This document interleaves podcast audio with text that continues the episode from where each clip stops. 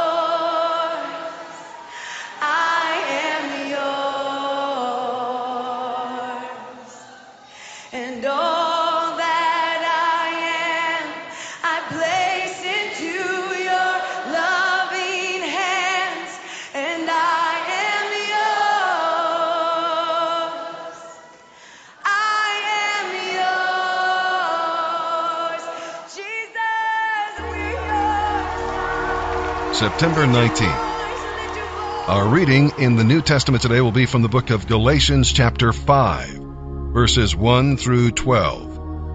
Are you standing free? You know, your freedom in Christ is a costly thing, for it cost Jesus his life. In him you stand free. The yoke of the law has been removed. Are you falling? You know, to fall from grace does not mean to lose one's salvation. It means to move out of the sphere of grace into the sphere of law. It means to substitute regulations for a personal relationship with the Lord. Are you running on course? Or has false teaching gotten you on a detour of some kind? Are you being leavened? Jesus used leaven to picture sin. Like yeast, false teaching is introduced quietly.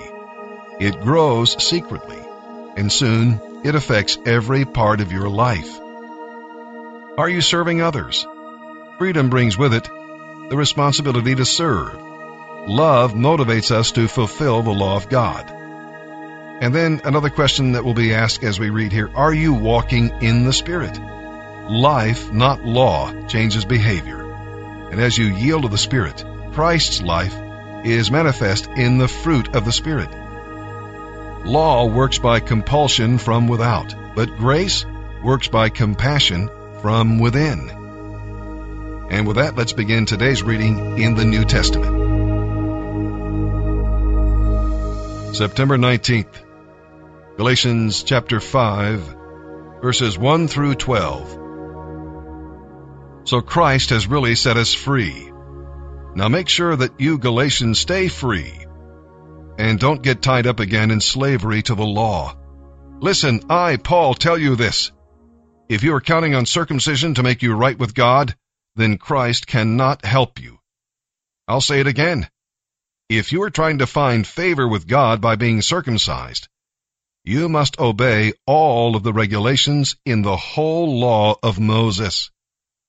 For if you're trying to make yourselves right with God by keeping the law, you have been cut off from Christ. You have fallen away from God's grace. But we who live by the Spirit eagerly wait to receive everything promised to us who are right with God through faith. For when we place our faith in Christ Jesus, it makes no difference to God whether we are circumcised or not circumcised.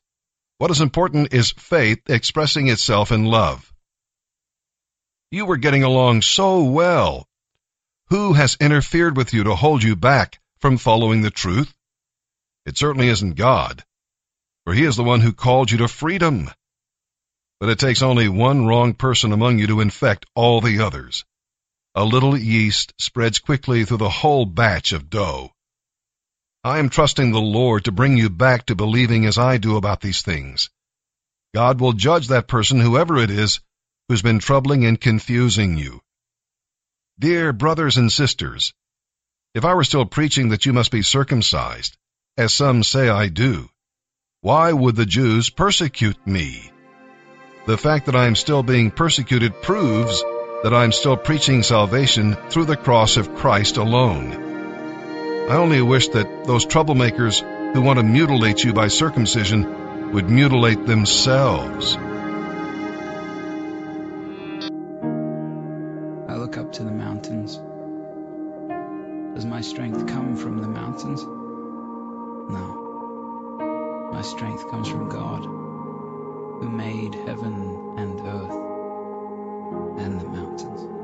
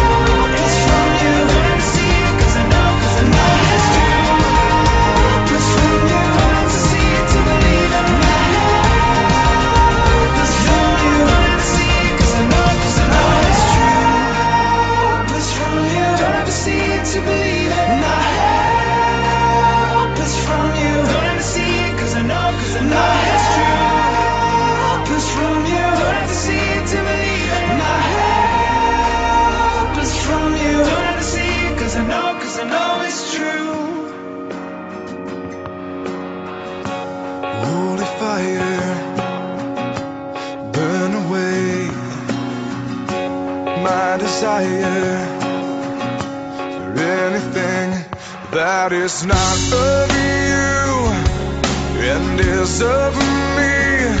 I want more of you and less of me. Yeah.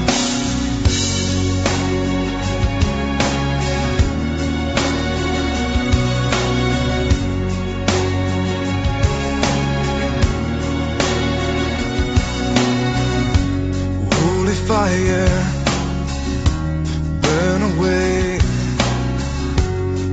desire for anything that is not of you and is of me.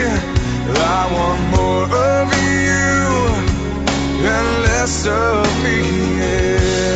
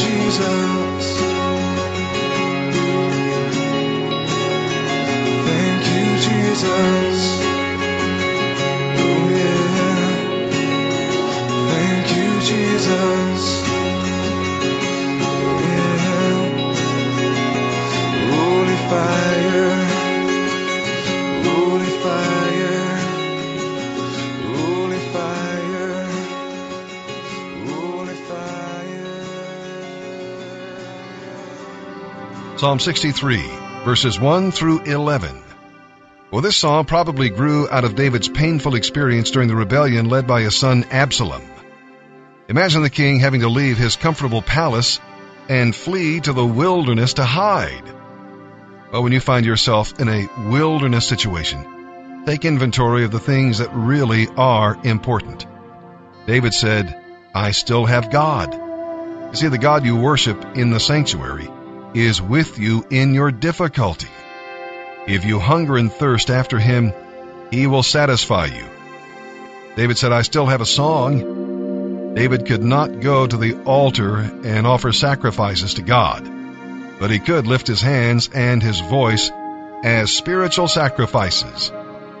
When you praise God, your inner person is nourished and you're satisfied.